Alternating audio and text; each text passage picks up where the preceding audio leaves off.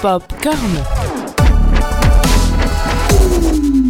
Cinéma, série, livres, musique, vous êtes bien dans Popcorn, votre émission qui parle de pop culture. Pour vous accompagner tout au long de cette émission, nous avons Léa. Salut Léa. Salut Marie. Et moi-même Marie. Alors Léa, Qu'est-ce que tu vas nous présenter aujourd'hui? Alors, pour notre émission, j'ai décidé de parler super-héros. Ah, j'entends au fond de la salle tous ceux qui sont en train de râler parce que je parle tout le temps de super-héros. Mes chers auditeurs, je sais que vous avez l'habitude que je parle Marvel.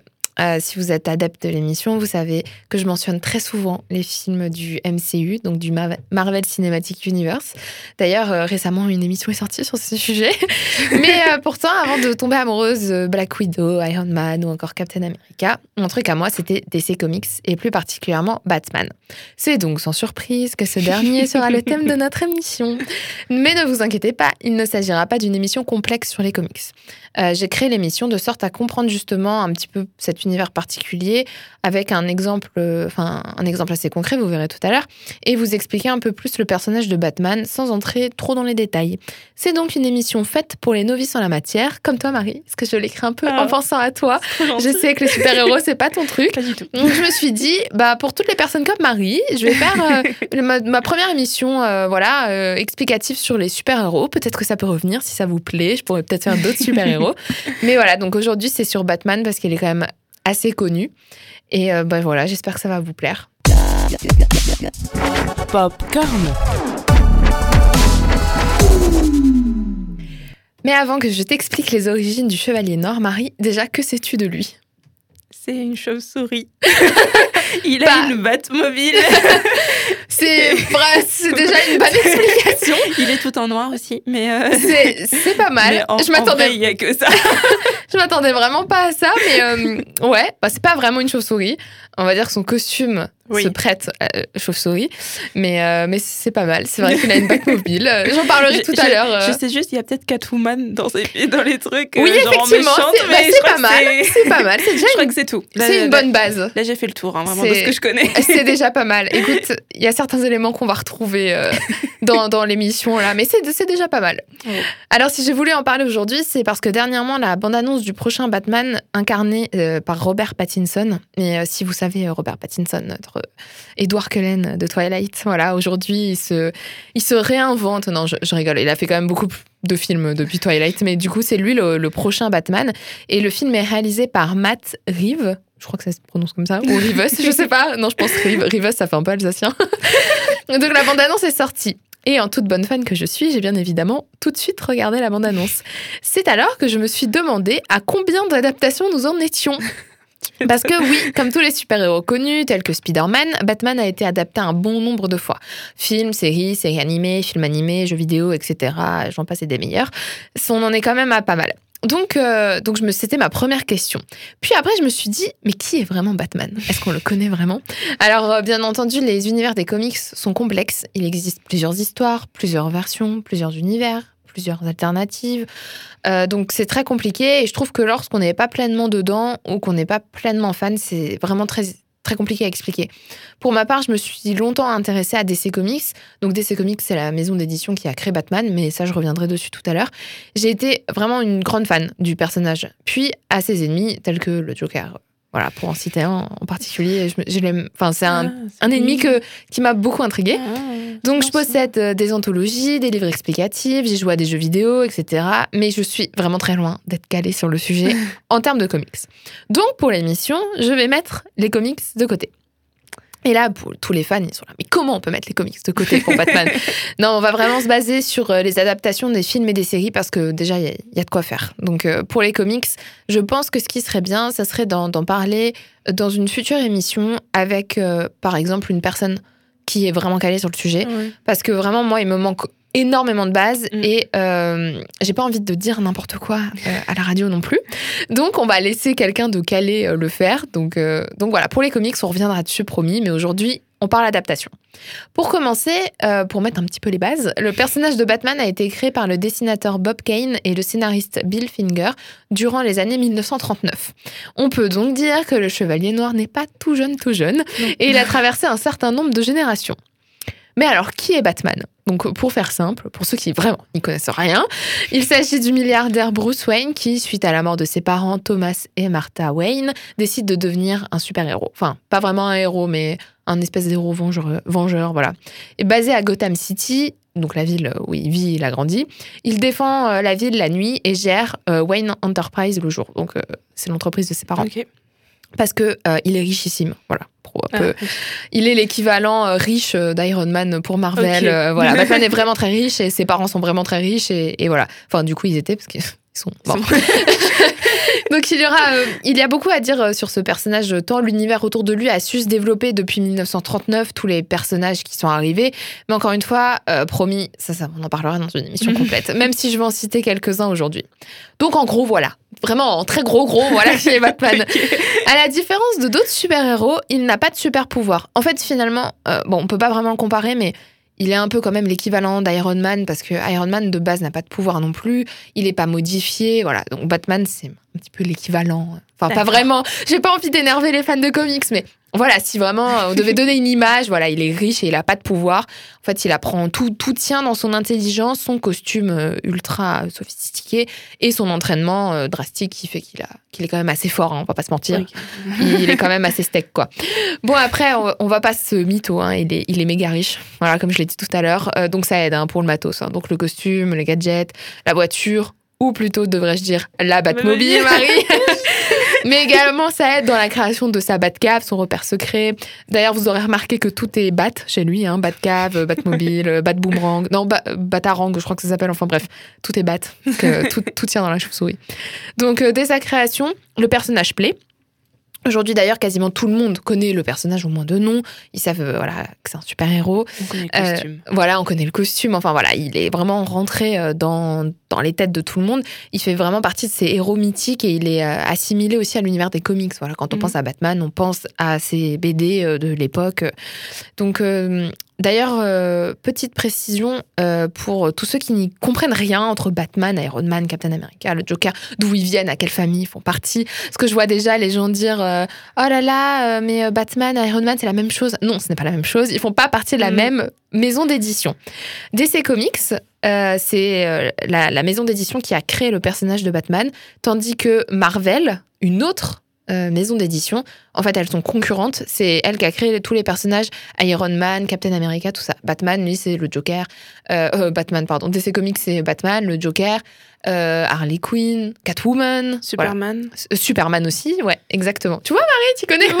Non, mais c'est surtout que je me trompe entre Superman et Spider-Man. Je sais que Spider-Man, maintenant, c'est dans les Marvel. Ouais, Parce que exactement. du coup, dans ma tête, j'ai Tom Holland. Je me suis dit, mais non, mais lui, il travaille avec Iron Man. Ouais. c'est un peu, ils sont collègues. C'est peu- Exactement. C'est exactement ça. Donc c'est vraiment deux maisons d'édition différentes, donc un peu deux univers distincts parce qu'ils sont pas, ils sont pas abordés pareil, ils sont pas écrits Ouais, pareil. Après, il me semble, mais je ne veux pas dire de bêtises, que euh, il existe certains comics, enfin certaines histoires alternatives où ils finissent par se rencontrer, mais je suis vraiment pas sûre, j'ai pas vérifié. Donc euh, si jamais l'un de nos auditeurs a l'info, n'hésitez pas à nous le dire, euh, à nous écrire. Mais il me semble en tout cas que que les les deux maisons d'édition ont fini par par un jour créer un truc ensemble, mais je, je sais encore, Oui. je mets, j'ai mis des réserves. hein. mais voilà, donc les bases sont posées, on peut continuer. Je vais d'abord du coup vous présenter l'adaptation du personnage à la télé, euh, puis ensuite euh, celle au cinéma. Popcorn. Alors, c'est dans les années 60 qu'Adam West enfile le costume de la chauve-souris dans la série sobrement nommée Batman, et ce durant trois saisons de 1966 à 1968. La série a un ton plutôt humoristique avec des effets spéciaux un peu grotesques, c'est-à-dire qu'on voit quand il grimpe sur des murs, ce genre de choses, et des onomatopées affichées comme dans les comics, donc par exemple dans des bulles ou dans des bulles avec des petits, euh, comment expliquer, euh, des, pas des petits triangles, mais voilà, des- Oui. pour exprimer vraiment, euh, voilà, les onomatopées. Le succès est au rendez-vous au départ, mais s'épuise et la série est arrêtée au bout de trois saisons. Batman ne part pas des écrans pour autant et connaîtra les années suivantes des adaptations animées. De 1969 à aujourd'hui, le personnage aura le droit à 14 adaptations animées, euh, sans compter les autres où il apparaît, donc c'est-à-dire d'autres euh, d'autres séries animées, mais qui ne le mettent pas lui en personnage principal.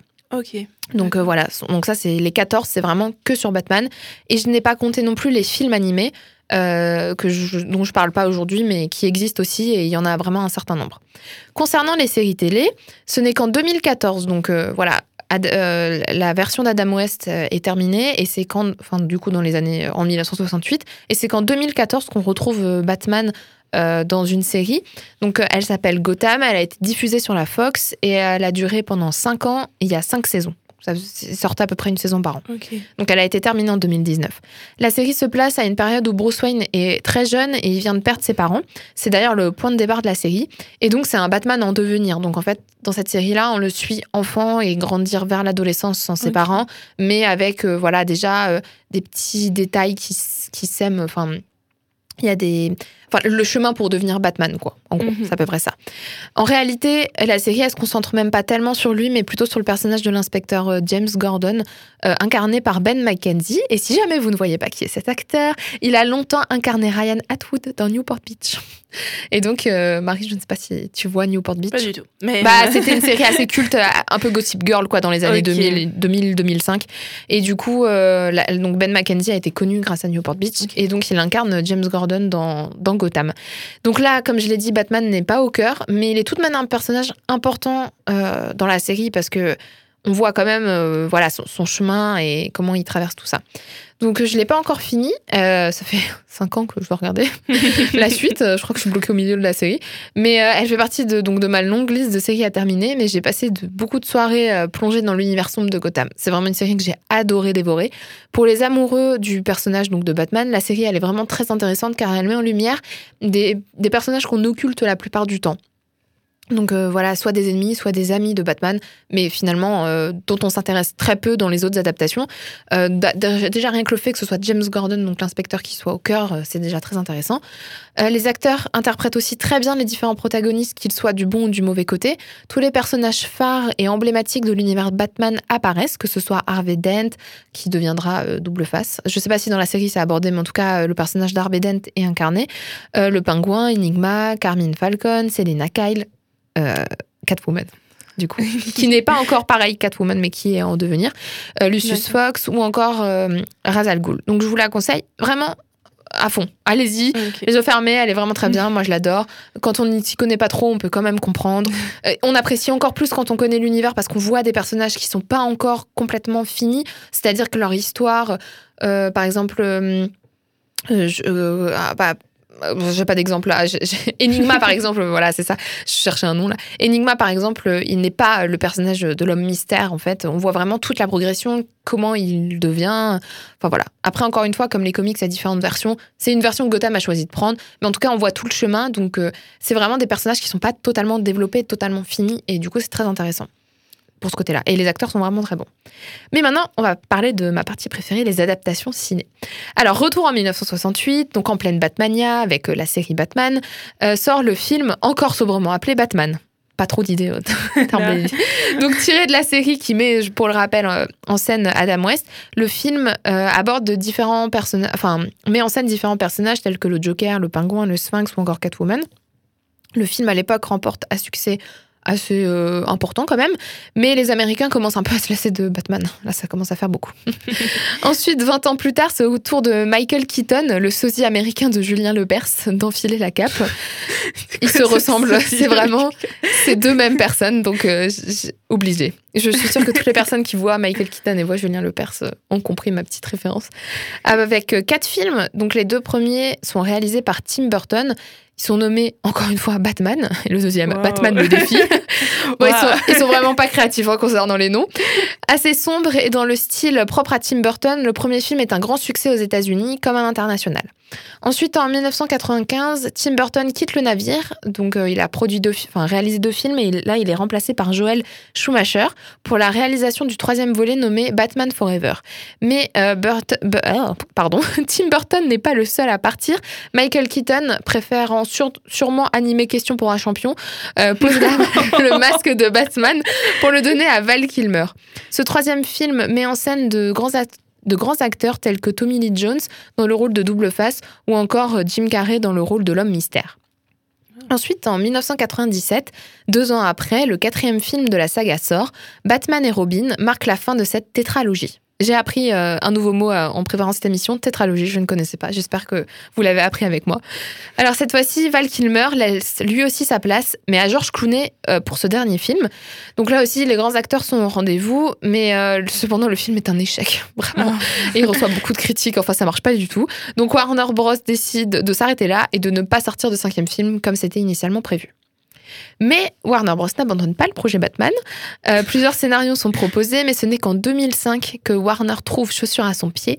Le grand Christopher Nolan décide de réaliser une trilogie dédiée au personnage avec Batman Begins en 2005, The Dark Knight le Chevalier Noir en 2008 et The Dark Knight Rises en 2012. Christian Bale, cette fois-ci, incarne un Bruce Wayne brisé suite à la mort de ses parents dont on suit le chemin difficile pour devenir le Chevalier Noir. Durant les trois films, il croisera la route de Ra's al Ghul, le Joker. Alors, Ra's al Ghul qui est incarné par... euh, j'ai oublié son nom. Super. Ça va peut-être me revenir après.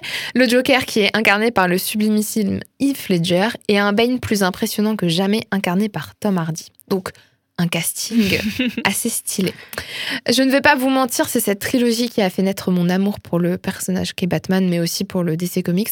Je ne jure que par cette trilogie.